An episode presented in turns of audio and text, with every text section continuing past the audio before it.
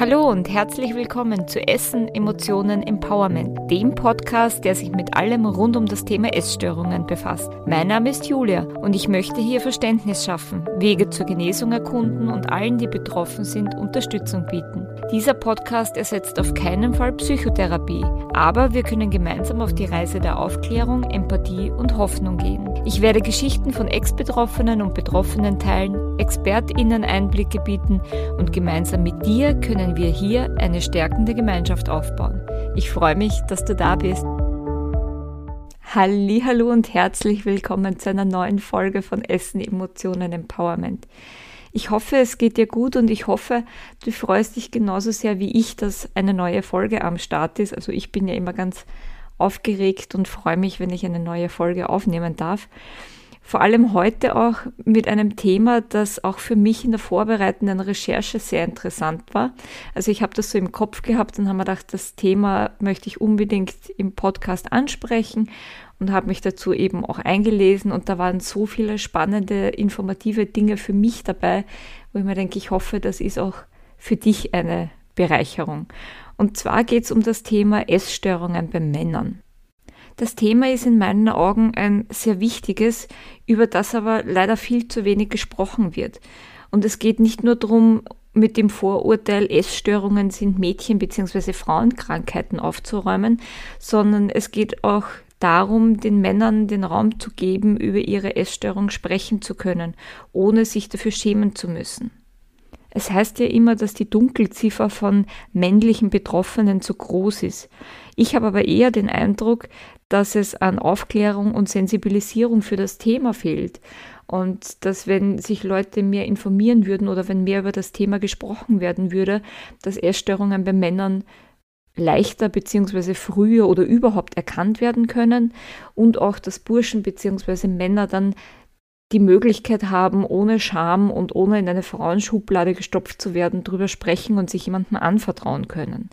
Und deswegen möchte ich durch die heutige Folge einen Beitrag leisten und eben über das Thema sprechen und ich hoffe, dass das dann in weiterer Folge auch ähm, so weitergetragen wird und dass einfach das Thema Essstörungen bei Männern viel mehr thematisiert und besprochen wird ich weiß ja nicht, wie es dir geht oder welche Erfahrungen du so gemacht hast, aber ich habe bemerkt, dass wenn man das Thema Essstörungen anspricht, dass relativ schnell die Assoziation Mädchen- oder Frauenkrankheit kommt, was ich eben sehr schade finde, weil das den Burschen oder Männern die Möglichkeit nimmt oder beziehungsweise erschwert, sich jemandem anzuvertrauen und darüber zu sprechen und sich Hilfe zu holen, ohne in diese Schublade gesteckt zu werden, dass sie da jetzt eine Mädchenkrankheit haben. Und in der Vorbereitung zu der heutigen Podcast-Folge habe ich mir eben die Frage gestellt, wie es überhaupt dazu kommt, wie sich das entwickelt hat, dass das so ist. Denn immerhin legt ja die Gesellschaft heutzutage generell großen Wert auf Äußeres. Und zwar nicht nur bei Mädchen und Frauen, sondern eben auch bei Burschen und Männern. Und da frage ich mich eben, woher kommt die Idee, dass dann auch ein gestörtes Essverhalten oder eine Körperbildstörung eher Frauen betrifft als Männer, weil ja die genauso von, von der Äußerlichkeit, der Oberflächlichkeit der heutigen Gesellschaft betroffen sind. Und das führt allgemein zu großem Druck und eben nicht nur bei Mädchen, sondern auch bei Burschen und Männern. Im Zuge meiner Recherche habe ich jetzt mal festgestellt, dass das irgendwie noch so ein alter Mythos sein dürfte, dass äh, Essstörungen eher Mädchen- oder Frauenkrankheiten sein sollten, denn es ist statistisch mittlerweile bewiesen, dass die Essstörungen bei Männern immer häufiger werden und immer mehr zunehmen und vor allem auch, dass jüngere Männer bzw. Burschen, junge, erwachsene Männer eher betroffen sind als ältere.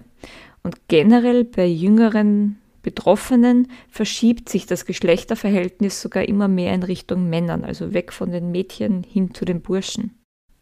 Was auch dazu beiträgt, dass Essstörungen eher Mädchen und Frauen zugeschrieben werden als Burschen und Männern, hat unter anderem auch den Grund, dass die Diagnostik, und da gehe ich später noch ein bisschen genauer darauf ein, eher auf die weibliche Perspektive, auf Mädchen und Frauen ausgerichtet ist und dadurch die Symptome bei Männern eher schwerer bis kaum erkannt werden. Mittlerweile ist das aber erkannt worden und es gibt einen immer differenzierteren Blick auf die Symptome bei Männern.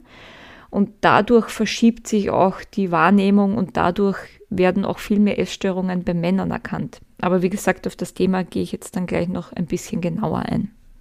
Und ein anderer wichtiger Punkt bei diesem Thema ist, dass bei Männern eine Essstörung oft mit einer Muskeldysmorphophobie, das ist dem übermäßigen Wunsch nach einem muskulösen Körper, einhergeht. Also sprich, die Essstörung äußert sich auf andere Art und Weise als bei Frauen.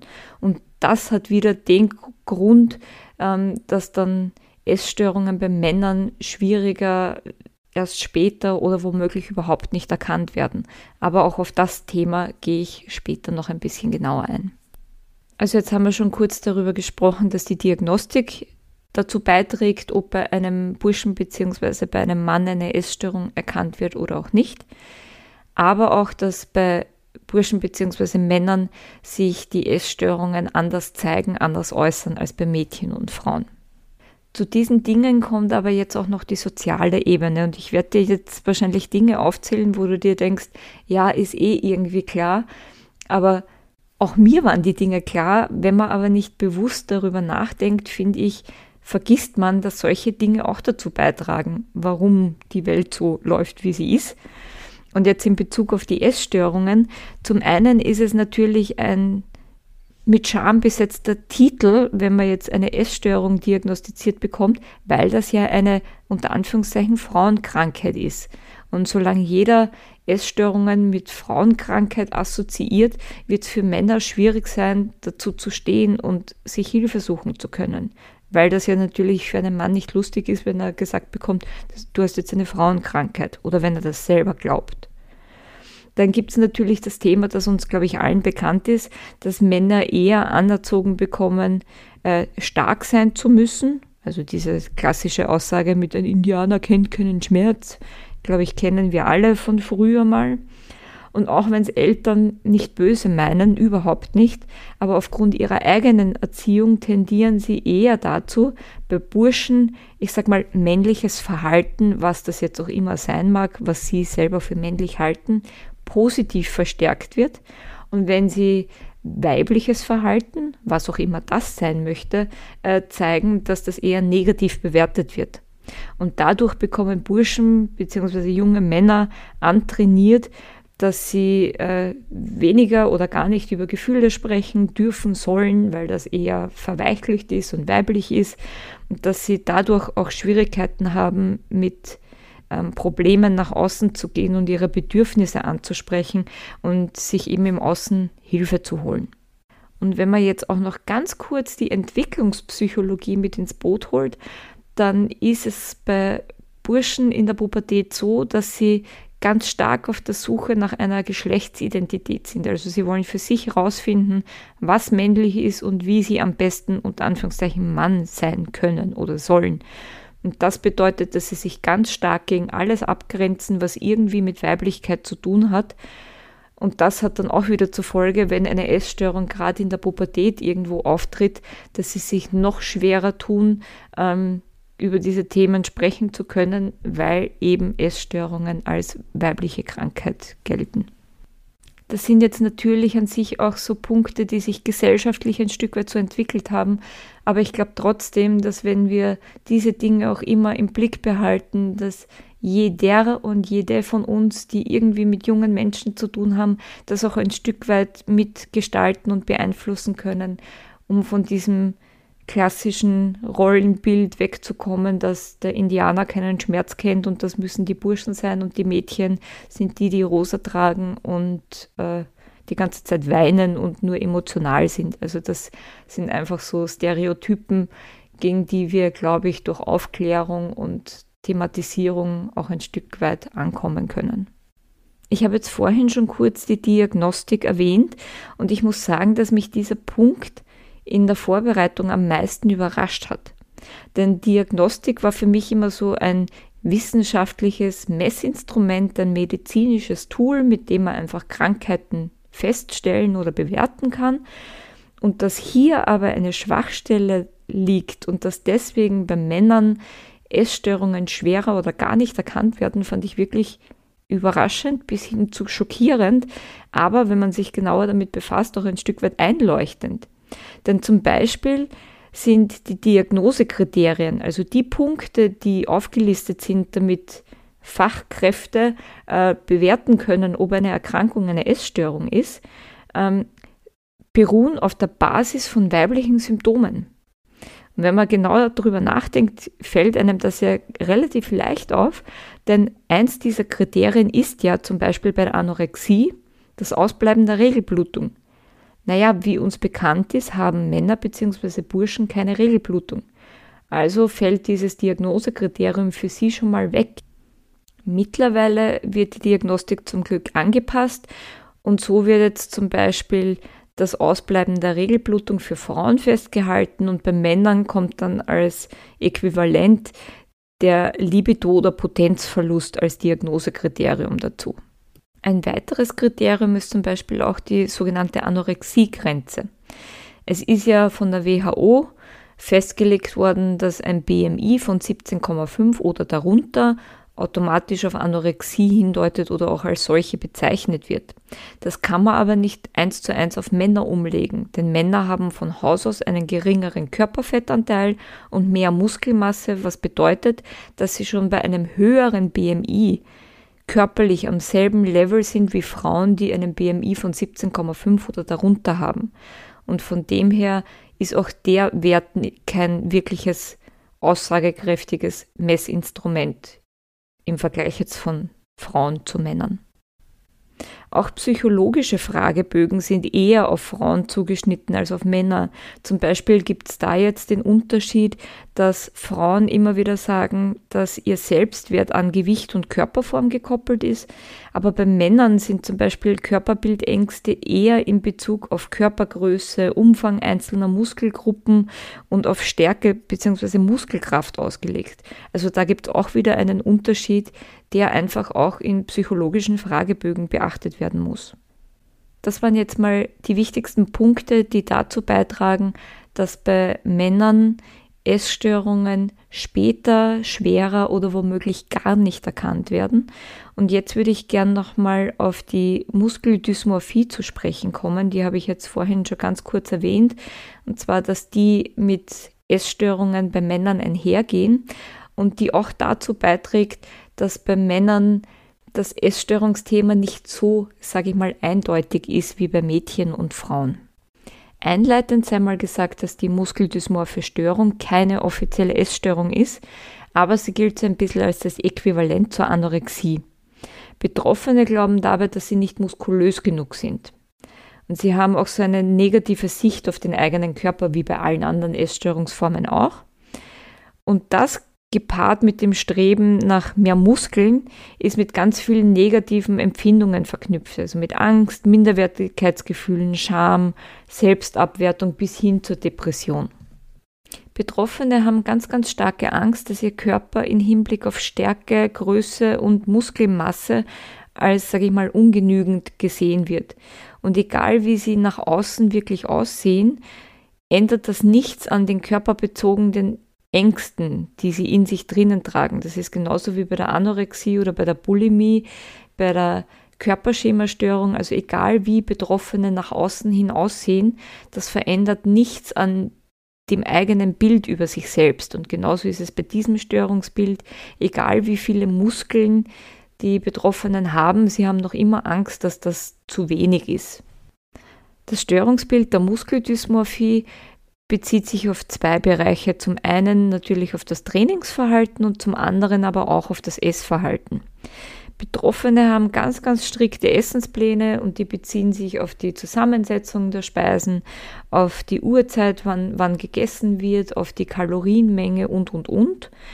Und äh, wie auch bei anderen Essstörungen ist es so, dass eine Abweichung von diesen Plänen irrsinnigen Stress und Schuldgefühle und negative Körperempfindungen bis hin zum Selbsthass auslösen. Und diese negativen Empfindungen führen dann wieder dazu, dass irgendwas unternommen werden muss, um sich wieder besser zu fühlen, was bei dem Störungsbild dann bedeutet, noch mehr zu trainieren, um die negativen Emotionen wieder aus sich rauszubekommen. Im logischen Rückschluss bedeutet das dann auch, dass natürlich Betroffene versuchen, diese negativen Empfindungen gar nicht aufkommen zu lassen und sich deswegen sozial immer mehr zurückziehen um ihre Pläne, ihre Tagesabläufe kontrollieren zu können, damit es nicht zu diesen Ausnahmen kommt, diese dann zu stressen. Und das bedeutet dann eben wieder sozialen Rückzug und, und immer mehr in sich kehren und mit sich selbst sein, was dann natürlich auch zu mehr Gedankenkreisen und und und führt. Was hier dann auch ein ganz heikles Thema ist und wirklich sehr gefährlich werden kann, ist der Einsatz von äh, Medikamenten, die den Muskelaufbau beschleunigen und fördern sollen, wie zum Beispiel Anabolika oder Wachstumshormone. Das kann ja ganz, ganz schnell körperlich sehr gefährlich werden. Ja, ich weiß ja nicht, wie es dir jetzt geht nach dieser Folge, die so mit Informationen vollgepackt war. Aber ich finde so jetzt rückblickend, wenn man sich das alles nochmal durch den Kopf gehen lässt und drüber nachdenkt, dass es absolut nicht gerechtfertigt ist, ähm, dass Essstörungen als Frauen- oder Mädchenkrankheiten gelten, sondern dass es eben für Männer genauso ein großes Thema ist wie für Frauen, nur eben auf einer anderen Ebene und dass dafür in meinen Augen noch einiges an Aufklärung und Sensibilisierung stattfinden muss.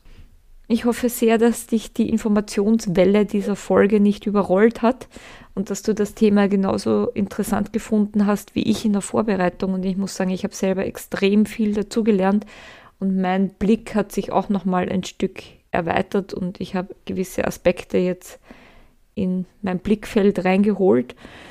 Ich hoffe einfach, dass wir alle genauer hinsehen und aufmerksamer sind, was unser Umfeld betrifft und dass wir Anzeichen auch bei Männern schneller wahrnehmen oder sie überhaupt wahrnehmen. Und eine kleine Botschaft an alle Männer, die jetzt womöglich zuhören. Es ist keine Schande, sich einzugestehen, dass man ein Thema mit dem Essen hat. Es ist kein Frauenthema. Es betrifft Männer genauso wie Frauen, nur dass sich es eben anders äußert.